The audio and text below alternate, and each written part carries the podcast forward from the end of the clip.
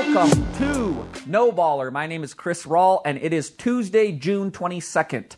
On today's show, a postmortem on the twenty twenty-one season for the Utah Jazz. You can find this show on the Beehive T V app. Go and download it on any platform that you would like. Help spread the word about No Baller and about the app itself. Uh, please and thank you. We will start as we always start, with one reason why gambling should be legal in Utah. Uh, as listeners of this show know, I'm not in a very good place with ice hockey right now.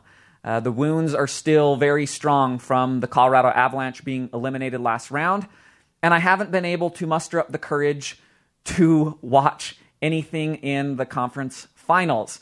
Uh, and like a person coming out of a really bad marriage, I'm trying to dip my toe slowly back in the water to try and find things that I love uh, about this, this entity. And so last night I say to myself, oh, the Islanders have treated me well in a gambling respect. They're playing game five against the Lightning. I can't watch it because, again, the wounds are still too raw, but I'm willing to bet the Islanders plus one sixty because they've treated me well. I like their style of play and how it translates into the playoffs. I'll place a bet, and I can just follow along periodically on my phone, and that'll be a good way of rekindling uh, my old flame. Uh, and that's that's not how it played out, because the Islanders, they got their ass kicked all over the ice, and they lost eight zero. It was just uh, the universe giving me fifty-four thumbs down as to why I should still be into ice hockey after the Avalanche lost. So why gambling should be legal in the state of Utah? Because it's a simple reminder that ninety-nine point nine percent of the time, sports will always break your heart. And now, a word from our sponsor, Traeger Grills. With your masquerading and you always call Traeger invented the original wood-fired grill over thirty years ago in Mount Angel, Oregon. They continue to lead the industry as the world's number one selling wood-fired grill, perfected by decades of mastering the craft of wood-fired cooking.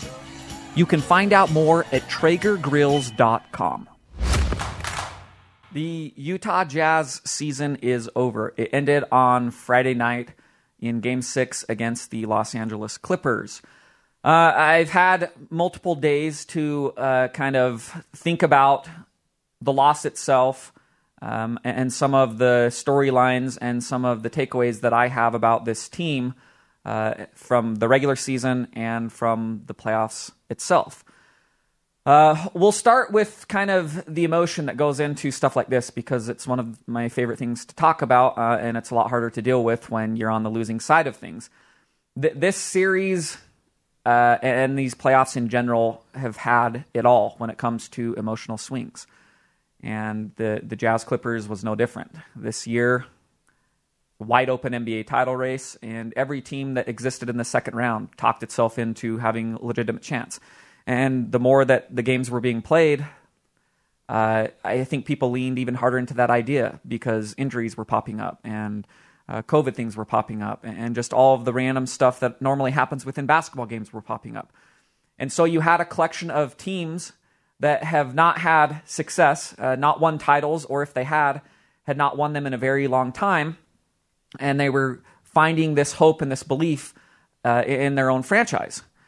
So the Jazz go up two oh in the series. They lose games three and four, going back to Utah for game five. The morning of that day, um, I'm getting ready to go up to the game, and the Kawhi Leonard news hits. He's out for this game. He's doubtful for the rest of the series. And every Jazz fan took a deep breath and said, okay, uh, things are falling into place. Uh, we obviously don't wish an injury on Kawhi Leonard, but now that it's there, the door is open. You know, go walk through it. You're in the conference finals playing against the Suns team that won't have Chris Paul for who knows how much time because he's in COVID protocol. There's a lot of opportunity waiting there. Instead, the Jazz, uh, they lose game five against the Kawhi-less Clippers. And after that game, walking out, I go, there's no possible way that anything could happen in a game six or a game seven that would sink me lower emotionally. I'm prepared for it. You know, the end is near. I've accepted it. Uh, hopefully the Jazz win, but if they don't, I've sensed this coming on. They've lost three straight games. It just seems like there's something out there that now doesn't want them to win. And, uh, and I'm not going to be as invested emotionally as I normally am. And then game six happens, and somehow the Jazz find a way because they go up by twenty-five points in the second half of that game, and the wheels fall completely off. And that second half of that game, it's about as helpless and as frustrated as you will ever feel as a fan in any year, much less a year like this, where it's so wide open that it's almost hard to process as an N B A fan, a sport that usually has clearly defined contenders, and you can pick from a small pool who the N B A champion will be. This year is not that case.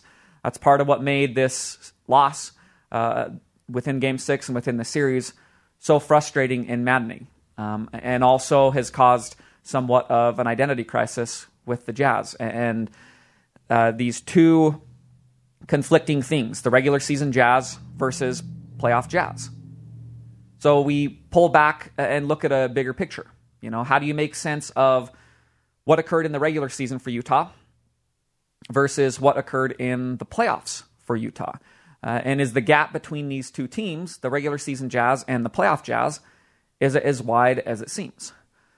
We're going to start with a quote from Bobby Marks of E S P N uh, about this very topic. Depending on your point of view, the twenty twenty twenty twenty-one season for the Utah Jazz was either a success or a disappointment. The successful perspective would point to the fact that Utah finished with the best regular season record in the N B A and advanced one round further in the postseason than the team did a year ago. The disappointing part was that Utah failed to capitalize on an injury to L A Clippers star Kawhi Leonard, one that seemed to open the door for the team's first conference finals appearance since two thousand seven, end quote. So we know what happened in the regular season. Uh, the Jazz finished with a fifty-two and twenty record, best in basketball. Finished with a net rating of plus nine point three points per one hundred possessions, best net rating in basketball. Uh, according to net rating, they had the third-ranked offense and the fourth-ranked defense. Um, well-rounded team that did a lot of things incredibly well throughout the course of the regular season, and their record reflected that. And it was a very enjoyable team to watch within uh, these seventy-two games. One night they'd bomb you out from three-point land. One night they'd snuff you out on defense. Uh, and Mitchell's having these incredible games, and then Conley would, and then Bogdanovich would take a turn, and Clarkson and Ingles. And, and there was just a lot of really cool performances that went into the course of this regular season. Uh, and the question coming into the playoffs is one that has plagued the Jazz the last few years. Is this style of play sustainable in the playoffs? Uh, and the Jazz have undergone somewhat of a transformation. They've shifted from a defense-first team to a team that I, I think trusts in their offense more than anything. And they've made personnel moves that reflect that, rather than relying upon the sole scoring and creation of Donovan Mitchell as they've had to in the past few years. Uh, they've gone out and gotten Clarkson and Bogdanovich and Conley to try and alleviate some of his responsibilities. And the Jazz offense this year was phenomenal. Um, and that carried over in large part into the playoffs.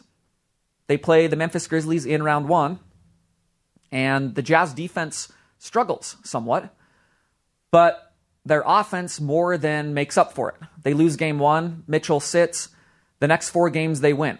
Uh, Mike Conley plays phenomenally. He's one of, if not the best player in the series over the remaining four games there. And unfortunately, he gets injured in game five. He feels his hamstring pop in the second quarter. He doesn't come back, and that shelves him for the first five games of the Clippers series.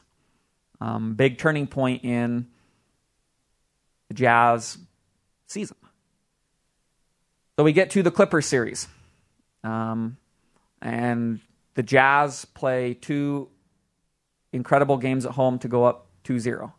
Two very memorable games uh, that I won't forget, uh, being in the crowd at both of them. Game one was about as enjoyable a basketball game as I've intended in person. Uh, first game back from the pandemic with max capacity, and people were just thirsting for that type of atmosphere, and they got it. Mitchell's balling out in the second half. Jazz are making all the hustle plays, uh, and it was just one of those nights that you don't forget when you're there or when you're watching at home. We transition to L A, and the Jazz get their doors blown off in three and four. George and Kawhi are the best players on the court. and that star combination overwhelms Utah. Jazz get small balled to death in games five and six with no Kawhi Leonard, which is what made it so jarring. Uh, and if you're a Jazz fan, so depressing. And if you are the Jazz, it's what's kind of thrown you into a, a period of reflection that I'm not sure if answers exist, especially on the defensive side of the ball. Uh, Terrence Mann scores thirty-nine points in that closeout game. A dude who probably most N B A fans didn't even know going into the playoffs, who played uh, great spot minutes in Game seven against Dallas and, and had a moment here and there within the Clippers series, but started in place of Kawhi in Game five and six. Had one of the biggest plays in Game five, the and one uh, half dunk over Rudy Gobert with about two minutes to go in that game, and then just went ballistic in Game six out of the blue. Um, the Jazz blow that aforementioned twenty-five point second half lead, uh, and it's about as low as a franchise can sink that had legitimate title hopes. We've seen some incredible flameouts and just teams going through identity crises as they lose. Uh, the Sixers come to mind most recently. They blow to, uh, I think, an eighteen-point lead in Game four against Atlanta and then a twenty-six point lead in Game five against Atlanta. Uh, and I thought that that would be the craziest flameout going on. And then the Jazz, you know, twenty-five points up in second half of Game six, they throw their hat into the ring. And part of what makes that so frustrating is it's one thing to get mashed on by the star combination of Kawhi and George, as they did in Games three and four. That's a lot easier to swallow because sometimes you just get bested by the best players in the league. It's a lot harder to get smoked by Terrence Mann and Reggie Jackson and Marcus Morris as they were in games five and six. That's what will really throw you for a loop. Um, so there are two things that really come out of the playoffs for me when, when I've had time to think about this. Uh, and I always try to balance out the negative side with the positive side. And so I want to talk about one positive and one negative. Uh, the positive revelation being Donovan Mitchell continuing to get better as a scorer. Something that it, it really continues to blow my mind. Because each step of the way in the playoffs for his career, this is now his fourth playoffs that he's been a part of the N B A. And it just seems like each year he's getting better uh, and doing things that I don't really, I, or I didn't think were possible. This year he averages thirty-two points per game in the playoffs. Uh, there's an, a long list of incredible performances within the eleven games or ten games that he played, considering he missed the first game of the Memphis series. There's a long list of incredible performances that he had within that. Uh, you know, I talk about the second half of game one. That's about as good as you're going to play as an offensive player. And he doubles down on that with the first half of game two, where he, he does the exact same thing. He's scoring twenty-five points. Uh, and, and the Clippers know it's coming, and they're powerless to stop him. Even in Game six, uh, with the Jazz falling out, he finishes with thirty-nine points, nine rebounds, nine assists, and nine made threes. Uh, the first player in the history of the N B A in the playoffs to have that particular stat line. Um, stunning, truly stunning stuff. In the Nuggets series last year, I kept kind of waiting for him to slow down, and that never happened. And this year he's coming out and he's got the ankle injury and he's still balling out in uh, minutes restrictions against Memphis. And then he's hobbling around the court off and on against the Clippers. And they know that he's the person who is going to have to score and create the vast majority of Utah's offense without Conley. And still, even against Kawhi Leonard or against Paul George or against all of these small smitchable players, your Marcus Morris's, your Nick Batum's, he's still scoring thirty plus points a game. Uh, and doing it in just an electric manner. Really incredible stuff.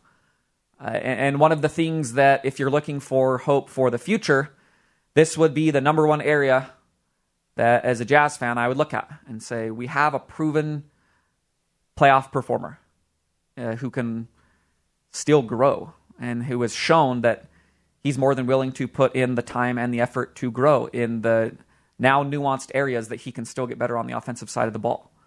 Um, and that's something that you can look at and say, okay, we can build a championship contender around something like this. I want to read a quote from Tony Jones of The Athletic. Donovan Mitchell took another substantial step in his development. We knew he was a star. What we didn't know was whether he was simply a nice volume scorer or someone who can truly carry a team. That question should never arise again. Mitchell projects to be one of the very best offensive players in the league in his prime. He's the killer offensive talent that title contenders can be built around. That much is clear. Mitchell is a unique and elite talent, and the Jazz should be in, at the very least, good position for as long as he's in a Utah uniform. End quote. It's crazy to think that he is years away from getting to his prime, something that this quote reminds me of. Uh, the stuff he's doing right now, it, it's you see a new stat every game where they go, oh, look at Mitchell's last fifteen playoff games. The only people who've done this are LeBron and M J. It's, it's the greats of all time. And he's still in his early twenties, and he still has room to grow. So the Jazz, they, they lose this year, uh, and that sucks.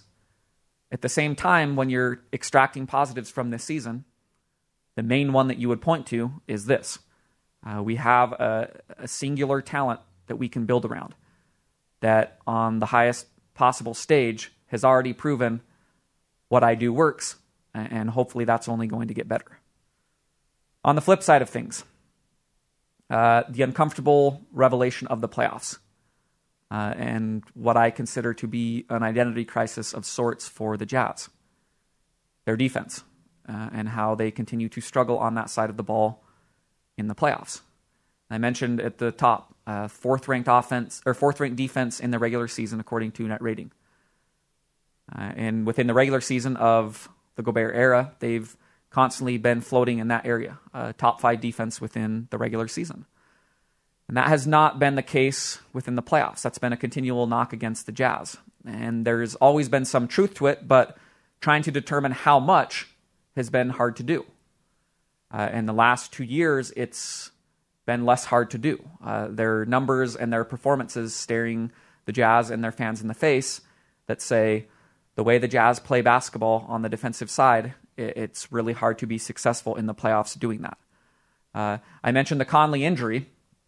And that's a great what-if for the Jazz on the offensive side of the ball and what he could have brought within this Clippers series. Uh, what makes the defensive struggles so alarming and glaring is that he doesn't bring anything on that side of the ball for what Utah's trying to do. So there's nothing that you can really look at within the Memphis series first and really within the Clippers series that you go, well, you know, if we just had this player or this thing, there's nothing like that. Uh, the Jazz have to now look in the mirror and say, what is wrong with us on that side of the ball and what can be changed, if anything? I want to read a quote from Jonathan Charks of The Ringer. The Jazz are normally a great defensive team due to the presence of Gobert, a three-time Defensive Player of the Year, at the front of the rim. There's no center who's better at sealing off the lane and turning it into a no-fly zone. But that didn't matter against the Clippers because of their small ball lineups, with five three-point shooters on the floor, forcing Gobert to extend out on the perimeter and removing the extra layer of protection that he normally provides for everyone else. Los Angeles stuck to its spread-it-out plan even without Kawhi, turning the keys over to Paul George and running everything through him. It's not that Gobert can't move his feet in space. The viral videos of Steph Curry dancing around him in the twenty seventeen playoffs are misleading. He's a good athlete whose monstrous seven foot nine wingspan allows him to impact shots anywhere on the floor. The problem is that he can't be a one-man defense if he's stationed near the three-point line. Utah built its team around the idea that Gobert could cover for the defensive weaknesses of the perimeter players around him. Take him out of the paint, and that house of cards collapses. End quote. The Clippers annihilated the Jazz. Uh, on when the, when the Clippers were playing offense, they annihilated Utah. Their offensive rating for the series in six games was one thirty point one, which would have been far and away the very best mark in the league this season. Um, the last four games of the series, all won by the Clippers. Their offensive rating was one forty-eight point five, one twenty-seven point nine, one thirty point four, and one forty-two point zero. So that's points per one hundred possessions. Uh, the best team in basketball this year was at one hundred eighteen points per one hundred possessions. So the Clippers are playing far and away uh, as good as an offense could possibly play against a Jazz defense that in the regular season averaged, uh, they gave up an average of one hundred eight points per one hundred possessions. That is alarming, to say the very least. More so when you look at those numbers, and the first two of them, one forty-eight point five and one twenty-seven point nine, occurred with no Kawhi Leonard.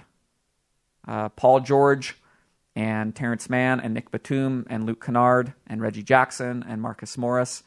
Uh, Paul George, great player in his own right, and a lot of players that you would never look at and say, this is an offense that should just decimate a defense that values itself as being good. And yet that is what we watched. Uh, the second half of Game Six was, I, I mean, you just, you, you can't wash that out of your eyes. You can't wash that out of your brain. It was just a steady diet of open threes and attacks at the rim. Uh, five three-point shooters on the floor, just causing the Jazz defense to fold up like a cheap tent, and, and they were powerless to stop the Clippers from doing anything. You think back to last year, the Jazz went through similar struggles against a different style of offense. The Denver Nuggets, in their seven-game series, they had an offensive rating of one nineteen point six in that series. Again, that would be the very best offense in basketball over the course of those seven games. That's, again, problematic. Uh, the last two playoff series losses, the Jazz defense gets torched. In the Clippers series, it's by a small ball five-out lineup. And in the Nuggets series, it's against a steady diet of pick and rolls between an uber-talented big man, Nikola Jokic, the M V P of basketball this year, and an uber-talented point guard, Jamal Murray, who gave the Jazz fits and who drove a lot of Jazz fans to insanity because he really shined a light on this weakness on the perimeter, uh, this inability of any Jazz wing defender to try and stay with the very best uh, talents with the ball in their hands. Murray torched him in that series. And in the Clippers series, uh, it was just a long list of people taking turns. Kawhi, George, Reggie Jackson, go down the list.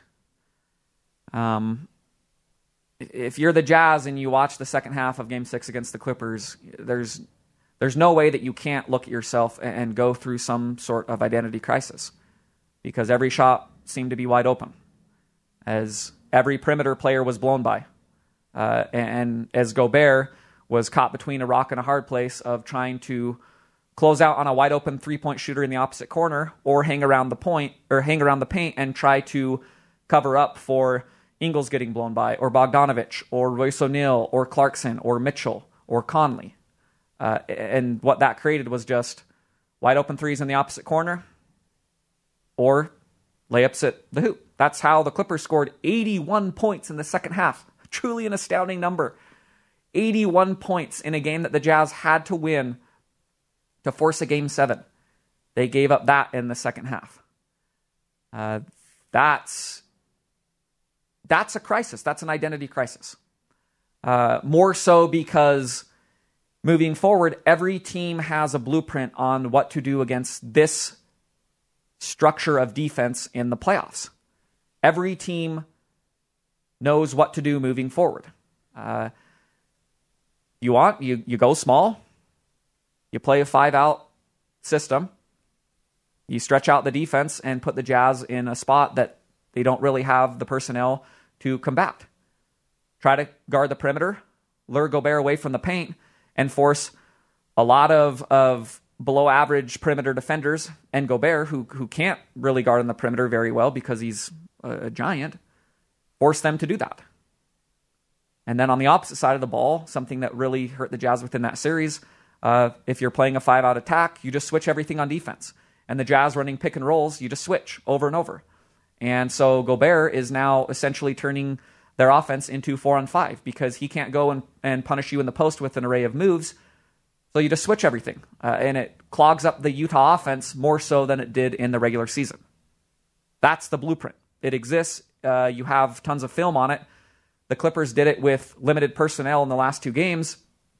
And I can assure you that every single year in the playoffs, there's going to be a long list of teams who have the skill and the personnel to tap into this strategy. I'm going to read another quote from Jonathan Charks of The Ringer. There are no easy answers for the Jazz. They have swung between having too many limited offensive players in their supporting cast to having too many limited defensive players without finding a happy medium. But there's a good reason for that. Two-way wings like Kawhi and George are the most valuable players in the league. A title team needs scoring, three-point shooting, playmaking, and defense on the perimeter. Utah has spent the past few seasons making trade-offs between those skills because so few players can check all of those boxes. Goes on to say, the good news for Utah is Mitchell's contract gives the team time to figure it out. His five-year extension kicks in next season. They can reinvent themselves one or two more times before they have to worry about him leaving in free agency. But any reinventions won't mean anything if they don't include two-way wings. The leap from good to great is the hardest to make in the N B A. The Jazz thought they had made the jump this season, but they were just running in place. End quote. Losses are never easy to swallow uh, within the playoffs. This year more than ever. I, I just can't get over uh, this N B A season in general. As we've watched it play out through the playoffs, and we're really starting to understand that a very flawed team is going to win the championship, and this N B A title race is as wide open as any race of my lifetime. Uh, that makes a series loss in a year like this so tough to stomach, or to stomach, because even for a team like the Jazz, which, yeah, there are noticeable flaws right now on the defensive side of the ball within the playoffs, even with that factored in, you still say, we had a twenty-five point lead in game six in the second half. Uh, we close that out. We go to game seven. Who knows what happens? If we're in the conference finals, like, you, you just never really know in, in a year like this. A flawed team will win a championship. Uh, if you're a Jazz fan, even knowing all of these uh, things that happen and the way that teams can exploit the Jazz, you still go, it could have been us there. You know, that's what this N B A season is all about. It could have been us. A lot of teams are sitting at home thinking that. And three more are going to join them before the champion is actually decided. Uh, even more so for the Jazz, losses are even harder to swallow when they call your identity into question. Because the Jazz have structured themselves in a way on the defensive side of the ball that uh, I, I don't know how sustainable it is for a team that is trying to make itself a, a title contender and make that path easier. You know, can you continue to structure a defense around one elite big man and a bunch of middling wings, especially within the playoffs when most teams are equipped with the skill and the personnel to go small and to hammer you in a way that the Clippers did, even without Kawhi. On the other side, uh, the big question that the Jazz are going to have to ask this offseason, can your offense be heavily reliant upon the secondary scoring and creation of a thirty-three-year-old point guard with hamstring injuries? Um, the Jazz have a decision to make with Conley uh, as he hits free agency. How much money would they be willing to put into him? Uh, how much How much can you actually rely upon a guy who, throughout his career, has just been really hit or miss for whether or not he can be on the floor? When he's on the floor, he's great. Uh, and I love his basketball game. But this year, call it injury luck, call it whatever you will, he wasn't there when the Jazz needed him. Uh, and that was a big problem on offense, especially as the series wore on and the Clippers honed in on their defensive strategy with Mitchell and said, we got to try and get the ball out of his hands and make someone else hurt us. That's when Conley really would have been valuable. Uh, and that's what, unfortunately, the Jazz get this year for relying upon him as a secondary scoring creator. Uh, you got the hamstring injury version of him, which sucks, but it's also something you have to evaluate moving forward. Um, so now we go to the offseason, and we begin the process of self-evaluation for the Utah Jazz. You know, you find what can be fixed, and you fix it. Um, you find what can't be fixed, and you accept that, and you pick yourself up, and you try to be better the following year. Thank you for listening to No Baller. This podcast can be found on any platform of your choosing. If you could rate and review and help spread the word, it would help me immensely. If you have additional feedback or thoughts that you want incorporated into the show, please email me at chris at the beehive dot com. Last but not least, if you would prefer to listen to this as a video, go to the beehive dot com and find No Baller.